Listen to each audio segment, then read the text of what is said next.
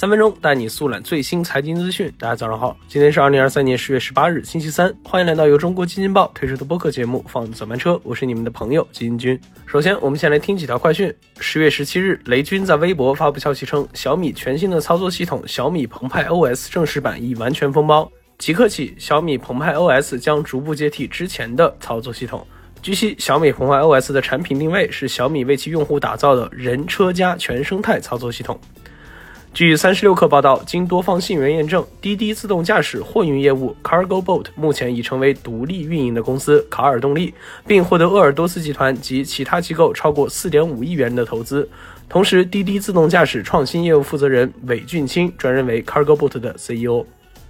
据央视新闻消息，在第三届“一带一路”国际合作高峰论坛期间，中国中车旗下中车长客与塞尔维亚正式签署了高速动车组车辆采购商务合同，包括五列高速动车组，计划将于二零二五年投入使用。这也是中国高速动车组首次出口欧洲。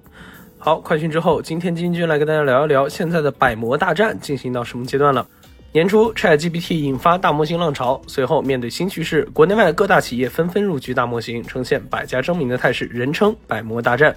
那其中，国内科技厂商在大模型的领域动作不断。短短的半年时间，各家大模型体系已经闯入了公众视野。昨天上午，百度世纪2023大会在北京首钢园举办，会上，百度创始人、董事长兼 CEO 李彦宏正式发布了文心大模型4.0，以及多个用大模型重做一遍的百度产品。这也标志着，在这场大模型之争中，又有一家新公司进入了应用落地的第二阶段。根据民生证券相关研报统计，目前国内至少已经有三十多家大模型亮相，其中不乏参数规模甚至超过 ChatGPT 规模的大模型。厂商覆盖了互联网巨头、AI 上市公司、服务器龙头企业、科研院所与一级市场创业公司。从华为云盘古大模型、阿里通义千问，再到三六零智慧大脑等等，AI 大模型一个接一个的完善推出，各家的大模型基础框架也基本都已经构筑完毕，产品形态已经初具雏形。那可以说，目前国内各家公司的大模型已经过了一开始的研发投入阶段，已经处于进入应用落地的第二阶段了。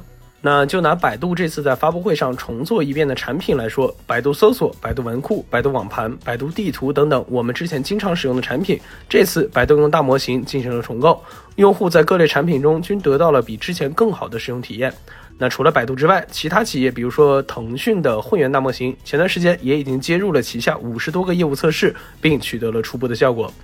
那还是那句被人说过无数遍的话：AI 大模型时代，每个行业的应用都值得被重新做一遍。